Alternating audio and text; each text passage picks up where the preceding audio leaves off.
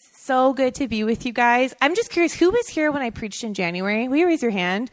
Yay, it's really good to see you guys again. I, I was thinking on my drive over how special it is that I got to end the year with you now in December, but I also got to start the year with you guys. So it just feels like I, I know you in a way, and I can't believe it's been a year. Um, yeah, and before I get started, for those of you I shared with when I came in January, I just wanted to give you like a, a cool praise in my own life of what's happened this last year. The Sunday I came and I preached with you guys was a few days before I was officially commissioned as a pastor at my church, and you guys prayed for for me. And thank you for praying. And so since then, I've been operating in that role at Awakening. It's been so sweet.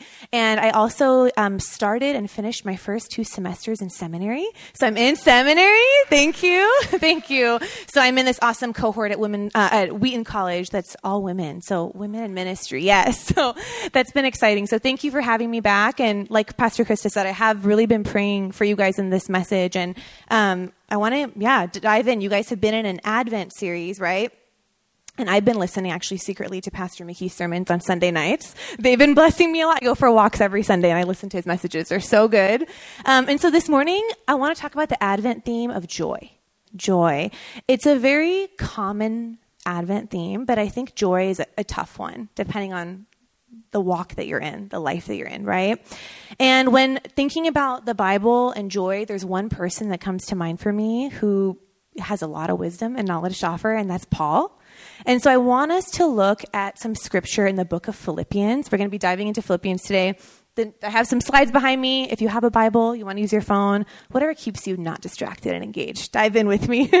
but I want us to start by looking at this scripture that I think a lot of you might have had maybe memorized if you grew up in church. Maybe you've seen it a lot. It's in Philippians 4, verses 4 through 9. And it's a long one, but I want us to focus on a few verses, right? Chapter 4, verse 4 Rejoice in the Lord always. I will say it again, rejoice. Who's heard of that before? Yeah, kind of? Okay. Let your gentleness be evident to all. The Lord is near. And then I think verse 6, right? Do not be anxious about everything, anything, but in every situation, by prayer and petition, present your request to God. These are familiar to us, right? So you can read that to yourself. But I want you to look at verse 9. And I think that when we look at this chunk of scripture, I don't know about you guys, I often skip verse 9. I've kind of stopped at verse 8 because verse 8 is so powerful. Paul says, Whatever you've learned or received or heard from me or seen in me, put it into practice, and the God of peace will be with you. So, no pun intended, this sermon is going to be practical because Paul's talking about practice, right? So, I want to look at what we can take. What have we seen? What have we heard? What have we received from Paul? How can we put that into practice? And I wish I could give you like a do XYZ and you will have a perfect life. I wish I could. That's not possible. I can't give you that today. But I really believe that the promise that Paul has instead that the God of peace will be near you, that is a better promise than anything, right? And that is cause for rejoicing. Amen? So you guys have prayed, but let me just quickly pray. God, we know that you're in this space. Holy Spirit, you have been with us as we've worshiped. Um, God, like that verse, that, that song said, we give you all the glory. And so, Holy Spirit, I just pray, move me aside and speak. Whatever you want to speak to this church, to this body, we want to be focused and hone in on what you have for your people, God. So give us that spirit. And I just, yeah, pray that you would speak. Amen. Amen. Okay, so let me set a little bit of context here for you in the book of Philippians. In Philippians, Paul is writing from prison. And I think that we can sometimes overlook the circumstances, right? You're like, okay, yeah, Paul was in prison. Prison, next. But let, let me just, re- I want this to sink in, right? Paul was writing this from prison. So imagine he's probably chained to some sort of like doorpost thingamabob, whatever. I don't know why my brain just goes to like Pirates of the Caribbean. I don't know why. But just like people locked up. I don't know why. But he, it was probably dark, probably not a lot of food. Um, I can only imagine the mental exhaustion and the emotional state that he must have been in, right? And yet, this letter, Philippians, is kind of known as like a thank you note. It's known as a thank you note to the Philippians for how the community came alongside Paul during his suffering. In addition to that, it's also this really strong call to action for us as believers of how to pursue Jesus and how to experience the Holy Spirit and to experience joy. And so I think that when we read that verse, when Paul says, put into practice what you've heard, that should cause us to pause, right? That should cause us to be, okay, I want to listen and really just like hear what he has for me, right? Like, how can I put this into practice? So let's take that context. With that, I want to flash back to 2020. Can we do that? I know it might be triggering for some. Can we flash back to 2020? March. Something happened in our history, a pandemic. Okay, so guys, during March, um, right, March, April, when the pandemic started, I probably, um, like many of you, I think it's pretty basic of me, I reorganized and remodeled my bedroom. Anyone else? Just like a new hobby, cleaning up, doing all the things.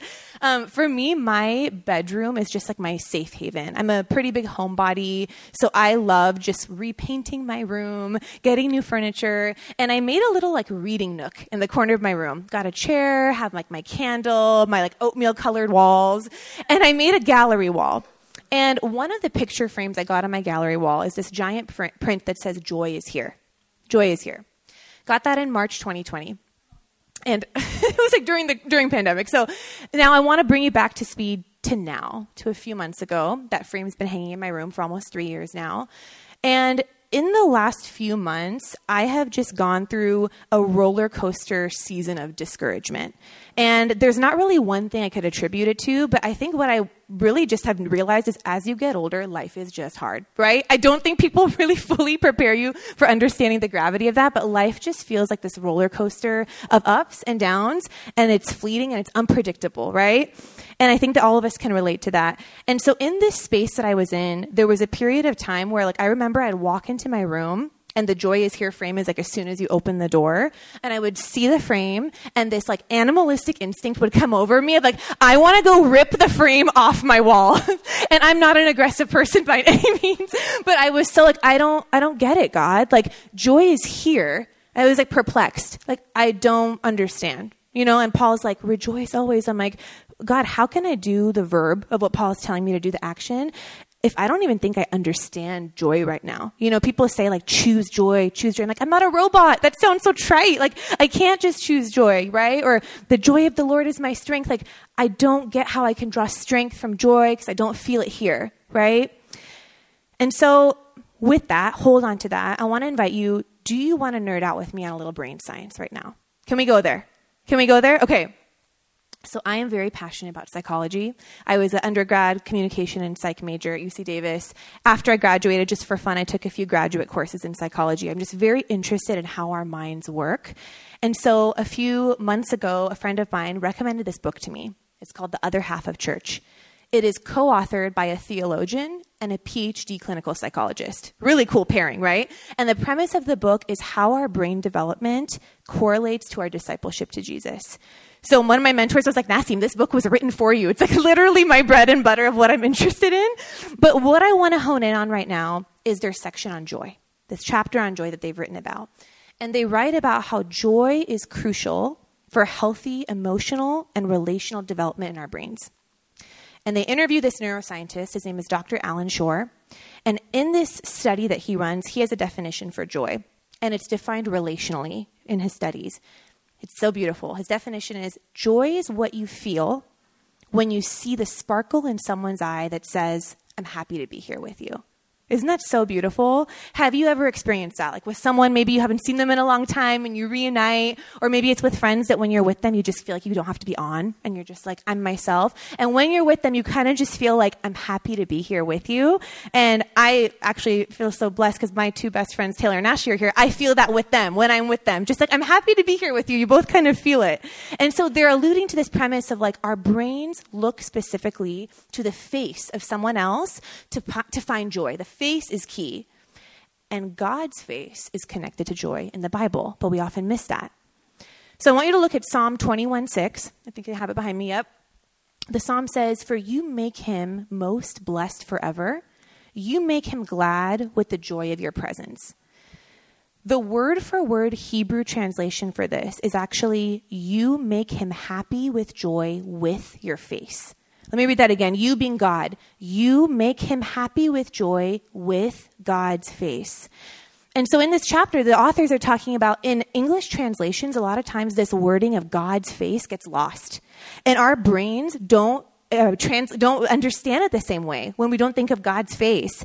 And I think of this worship song in number six, um, in the, the song The Blessing. They take from number six. It's the song, The Lord Makes His Face Shine Upon You. When we lose that, the God who of all joy, his face shining upon you and I with joy, we don't understand his joy is full, right? And so, what I want to start with this morning is this first posture that I believe we're invited into, guys, that even Paul really tells us to practice. In order to fully experience joy, or even to start to experience joy, we have to seek the face of joy. That's Jesus Christ. We have to seek the face of joy. Through Philippians, Paul urges them, he says, hold firmly to the word of life. And we know the word became flesh, right? It dwelled among us. That's Jesus. So we're called to seek the face of joy. And, you know, one of the ways that we just learned, joy is translated and um, transmitted through our faces. We can't see God's face physically in this realm. Maybe some of you can. I'm not going to knock that. If you can, that's awesome. I'm jealous. But one of the ways that we can do that in a different way is to seek Him through God's Word, seeking the Lord's face through God's Word. You know, Jeremiah says, When your words came, I ate them. I ate them, and they were my joy and my heart's delight. That's so beautiful. I want that. I want to feel that when I read God's word. And so when Paul is talking to the Philippians, he also tells them, I'm praying that your love would abound in more knowledge and more insight. Guys, this happens as you study the Word of God. We get to know Him more, we get to know His love more. It made me think about like in CSI or not even on TV, in real life, the, the forensic sketch artist, right? I'm like, in a show, no, but in real life, right? When the detective or the victim is referring to, they're describing the suspect and the forensic artist is drawing it out. And you know, more often than not, when you see the picture, it's almost identical to the suspect because they're so good at their jobs. And I wonder if it's the same way for us. The more that we hear from God, the more we read His Word, the more accurate and clear a picture of Him we begin to paint in our hearts, in our minds, right? When we hear His Word, words, we're able to have his face clearer and clearer to us. Paul reminds the Philippians earlier in chapter 2, he says, As you hold firmly to the word of life, you will shine like stars. I love that. And so, guys, I want to encourage you with this truth, this foundation first is let's start to practice seeking the face of joy, the face that shines on you and I with joy, to therefore be able to experience that joy. I think we really have to get back to that place, right? For the word to come alive, for us to be able to shine like stars. And this kind of caveat I want to put in there is when Paul says put into practice, the Hebrew word for that is actually an ongoing, daily, active verb. It's not like read this in the Bible once, that sounds good, I might tweet it, right? And then be done with it. No, it's daily, ongoing effort on our parts. I want to encourage with you with that. If that sounds hard, it is hard, but it's so worth it, and it should be a daily rhythm. That's kind of what I want to hope to do with this sermon is just kind of give you a few things you can start to regiment into your life as a discipline and daily start to practice it. So let's seek the face of joy, and then we'll start to experience His joy. Amen? Okay, so as we continue, another way that we seek God's face is through the church body. It's through one another sitting here today, right? And so I want to encourage you surround yourself with the church body, but specifically with those who are in suffering or in pain. And I know that you're like, what? We're talking about joy. Like, surround yourself with people who are positive, right? That's kind of what you hear. Be around joy if you want to be more joyful. I actually think that can be kind of damaging. Um, and it's good, but I think more importantly, Paul has a word for us to, to surround ourselves with those who are in suffering or in pain. If you look at chapter 4, Paul says, It was kind of you to share in my trouble. Remember, this is a thank you note to the Philippians, right? He's saying, It was kind of you to share in my trouble. A footnote in my Bible for share said, Have fellowship with. It was kind of you to have fellowship in my trouble. Paul's affirming the community that they did this for Paul. They surrounded him in his suffering.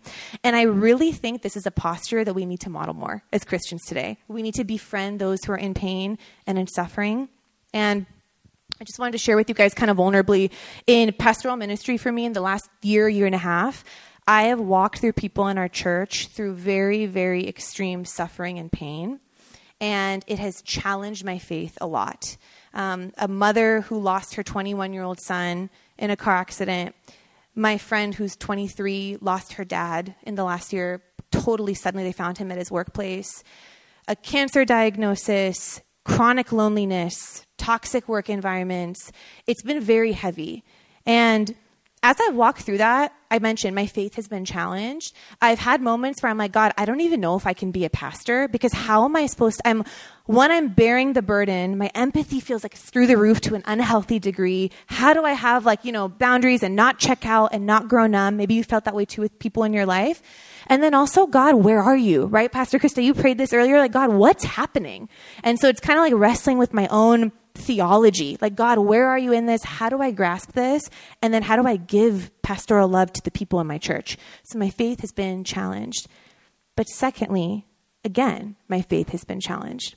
What I mean by that is in all these scenarios, because there is this relationship that I've built with these people I'm walking in with, there's mutual love, there's mutual respect and trust there. And we've been able to have very candid, raw conversations in their pain.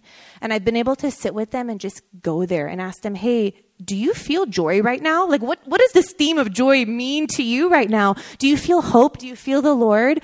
And I've just been, my faith has been rocked and challenged by talking to these people and walking with them. And so this morning, I specifically wanted to share one story with you of my friend Haley, who is amazing and wishes that she could be here today. And she said she's been praying for you guys. So she says hi. And I wanted to share her story in hopes that it would encourage just maybe one or hopefully all of you here because it's encouraged my faith. And she's been so gracious to allow me to share her story um, in hopes that it would, it would um, bless you guys. So, my friend Haley is 29 years old. She lives in Pleasanton in the East Bay. And when she grew up, you know, very normal life, she is beautiful, beautiful, beautiful, inside and out, one of the friendliest people you'll ever meet. And she actually joined my church that I'm currently at before I even got there, when she was in college, when she was 21. And when she was graduating college, when she was about 21, she started to get sick. She started to get really sick. And over the course of nine years, and for the sake of time, I wish I could go into all of it, but just imagine over nine years, it has taken almost a decade to get answers, to get diagnoses, and she's still sick and she has a laundry list of different um, immunocompromised um, d- diagnoses, three of which I want to share. That my we're I know we're not in the medical field. Maybe some of you are. We're not doctors, but the way that she's so graciously helped me understand is there are three rare diseases that are called motility disorders that cause paralysis of her GI tract paralysis of her stomach, and obstruction of her intestines. So she has had a feeding tube for several years. And I want you to imagine during COVID, for somebody that immunocompromised, what that would have done in her life, right? We all were quarantined, but I kind of roll my eyes as I say that because we, I don't think that we experienced the level of emotional impact that this had on someone like Haley, right? I want you to imagine this. My friend Haley has not hugged a friend in probably three years. When we see her, it's through a window, my friend Ashley and I she has a feeding tube. She's not been able to eat food like you and I are able to eat food, right? She has not been able to pursue her 20s like all of us, you know, probably have dating, work, life, making friends, all the normal things. With that, she also, sorry, I wanted to mention this too. She also receives weekly blood plasma infusions that have helped her run um, her automatic body functions properly. So walking, blood pressure, etc. However, with that, my friend Haley is amazing and she is a warrior. She's an Enneagram 3, if you know the Enneagram. So this has not really stopped her. She graduated college. She got her um, master's degree in one year instead of three. And she has devoted her time to starting a ministry and really just advocating for other people who have rare conditions. So she literally runs support groups all over the US, the world, I want to say. and in addition to that, she works with Congress to pass legislator and advocate for people who have rare diseases. She is amazing. Now, with that context, Haley and I got very close during COVID through voice memos. I love voice memos a lot. They're very special to me. And so, because we haven't been able to see each other, but we've just talked. As we've talked, I've asked her, Haley, what does joy? Do you even have joy? Like, where are you at with that, right? And I want to share with you just a few things she's told me because they've just been mic drop moments in my own faith. And first thing she said is, Nassim, I see God the most when I'm suffering the most because I'm so desperate for him and he's all that I have left. And then she said, You know, I wonder maybe those who are in suffering are more prone to experiencing joy because we're more open to looking for it. And that wrecked me. And I'm like, wow, yeah. And she said, You know, I, I, and I, it actually made me remember this conversation we had when she was able to have bone broth for the first time and how exciting that was that we were like, oh my gosh, bone broth to, to her that was like the filet mignon, right? I'm able to finally ingest something, you know, other than the feeding tube, you know, nutrients. And she said, I think that we're just more prone to, to experience. We're looking for it. We're looking for everywhere. I'm looking for when I'm able to go for a walk for the first time in a year, right?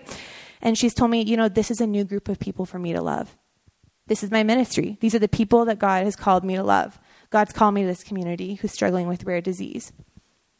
And so I wonder might some of our suffering church be an opportunity for the body to come together and to give each other hope. I think so, right? And this is not telling you this to be performative or community service or to make us the hero, right? This is, I think it's such like a Western thing where it's like, let me come alongside and help you out. Absolutely not, because we all walk through pain. There's no point of comparing. Haley's so good at that. She's like, do not compare pain. Your pain matters just as much as mine, which is so humbling. But really, when we show up for people, guys, we give them the presence of Jesus. Because the presence of Jesus is living in you and I right now, right? It reminds me of the book I mentioned earlier, this quote, I think we have it. Joy does not remove our pain, but it gives us strength to endure. Joy has a relational component to it. So, joy in suffering means God and our community are glad to be with us in our distress, right? They don't allow us to suffer alone. We're able to bear our suffering like Jesus. That is so powerful. Like, yes, that is what joy is. And be- before I move on, I want to make this really clear, guys. If you t- take anything from this message, I hope it's this joy can coexist with pain. Joy can coexist with sadness. Joy can coexist with sorrow. And such a beautiful example of this that Haley gave me. She said, You know, Nassim, with my blood plasma infusions, every week, I am so thankful that I get these infusions. I'm, they're my lifeline. I am rejoicing at the fact that I get to get up and go do that and I get to live. At the same time, I cry through the whole thing because of how much it hurts and how much I have to, I hate doing it every week, right? This is my reality, but I'm holding both in tandem. And it makes me think of this term in psychology called a supra emotion. Maybe you've heard of it. Joy is a supra emotion, meaning joy can sit on top of any other emotion and both can be true. They can coexist. And it makes me think, even in my own life, I'm sure many of you, if you're following the news, you know what's happening in Iran right now. I'm Iranian American. My parents were born in Iran. With what's been happening since October to now, that is exactly what I feel is the coexisting. What I mean by that is my family and I are devastated and depressed and angry at the murders that are happening every single day of women and children in Iran. The fact that nothing seems to end, the fact that no one seems to care, no government really is getting involved, and women and children are dying every single day and being executed for their basic human rights. I'm so angry. I'm so sad, and I can't do anything. I'm here. All I can do is pray, right? With that, if you ask any Iranian in your life, which I encourage you if you know anyone, show up for them, ask them how they're doing. Anyone that you ask will tell you there is this fiery, sort of hopeful joy that's burning inside of us that's like, maybe this will be the cause for change, right? You see these women, you see their courage, you see their resilience, their tenacity to fight, and you're like, oh my gosh, I have joy. Yes, I want to like stand up with you, right? You're, they're brave, they're courageous. So it coexists, and both and are okay, right? It reminds me of this phrase Paul uses in Second Corinthians. He says, I am both sorrowful, yet also always rejoicing. I love that. That's what it is. I'm, I'm sorrowful, yet I'm also always rejoicing. And a key here, friends, is maybe you're maybe you're thinking of someone as I speak, and I encourage you, if you are, write their name down or take a note of it. Who is in your life that's in pain every day? Who's in, in this church right now that you know that's in pain every day? Maybe it's as, as severe as my friend Haley's story. Maybe it's something else. We all have pain. Who can you show up for? Paul says in Philippians, he says, I will remain with you and I will continue with you for your progress and for your joy in the faith. Wow, let us do exactly that, right? Let's remain with people. Let's fight for their joy in the faith. And I want to encourage you be open to asking people that question. Be brave. Show up for them. You don't need an answer. Ask them, how does joy coexist for you right now? Does it? And I wonder if it will add joy to your life to give them the presence of Jesus And I think that your joy will also be renewed and restored as you do life with these people. I know that firsthand because it has for my friendship with Haley. I have a clearer, more rejoicing picture of the gospel of Jesus Christ because of my friendship with Haley. Because of the cross shaped life that she lives, I see Jesus more accurately because I've walked with her through her suffering. So, to recap thus far, we can glean so much from Paul. We can take on these postures, right? The first is seeking the face of joy in Jesus, having that be our anchor, surrounding ourselves with the church body to be able to experience joy in a unique and different way. And then finally, it's to surrender to the Holy Spirit. Surrender to the Holy Spirit in you. You know, I don't know about you guys, but when Paul says rejoice, it's hard right? We just talked about suffering, and I'm sure maybe you're thinking of things you're going through in your own life. We're not robots. It's really, really hard. And so I wonder when we think about the Holy Spirit, there is this component of active work on your, your and my part to surrender, right? That takes work for you and I to be able to surrender to what the Holy Spirit is doing. Yeah. Paul says the peace of God will guard your hearts and your minds we have to let him penetrate our hearts and our minds first, right? We have to let him in. And it takes the power of the Holy Spirit for us to fully grasp this. So I want us to look to, at Paul one final time.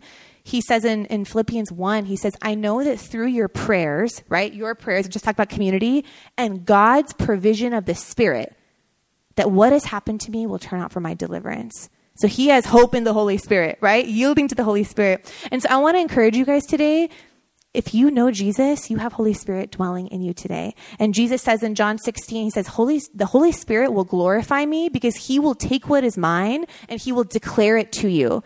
That gets me so excited. I'm like, that's a promise that I can bank on. The Holy Spirit will take what is from Jesus and he's going to declare it to me. Another translation says, show it to you or disclose it to you. That is powerful. It gives me so much hope, but we have to be yielded to the work of the Holy Spirit. And before we close, there's this, this aspect of the Holy Spirit that I want to kind of just end on is joy has grittiness. I want you to remember that joy is not just a feeling.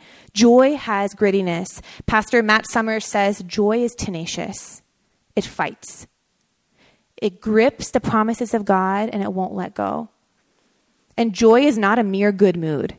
It's an anchor in our storms. It's an immovable rock to stand on when the waves of life threaten to flatten us. Amen.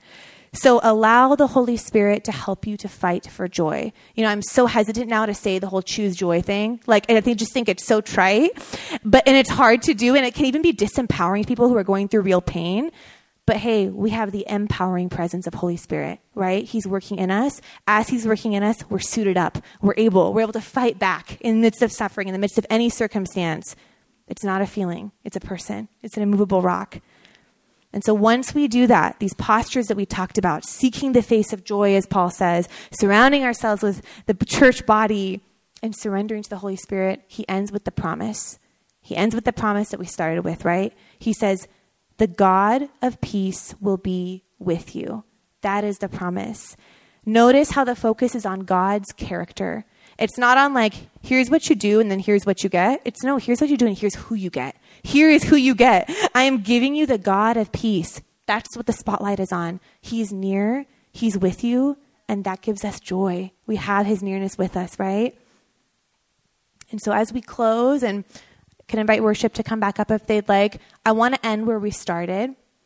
I want to take you back to the joy is here picture frame and my frustration over the last month or so, you know, nothing particularly has changed in my circumstance or anything. And again, as I mentioned, we all, life is the roller coaster, right? That's just normalcy. Paul says, expect suffering, expect hardship, right? It is what it is.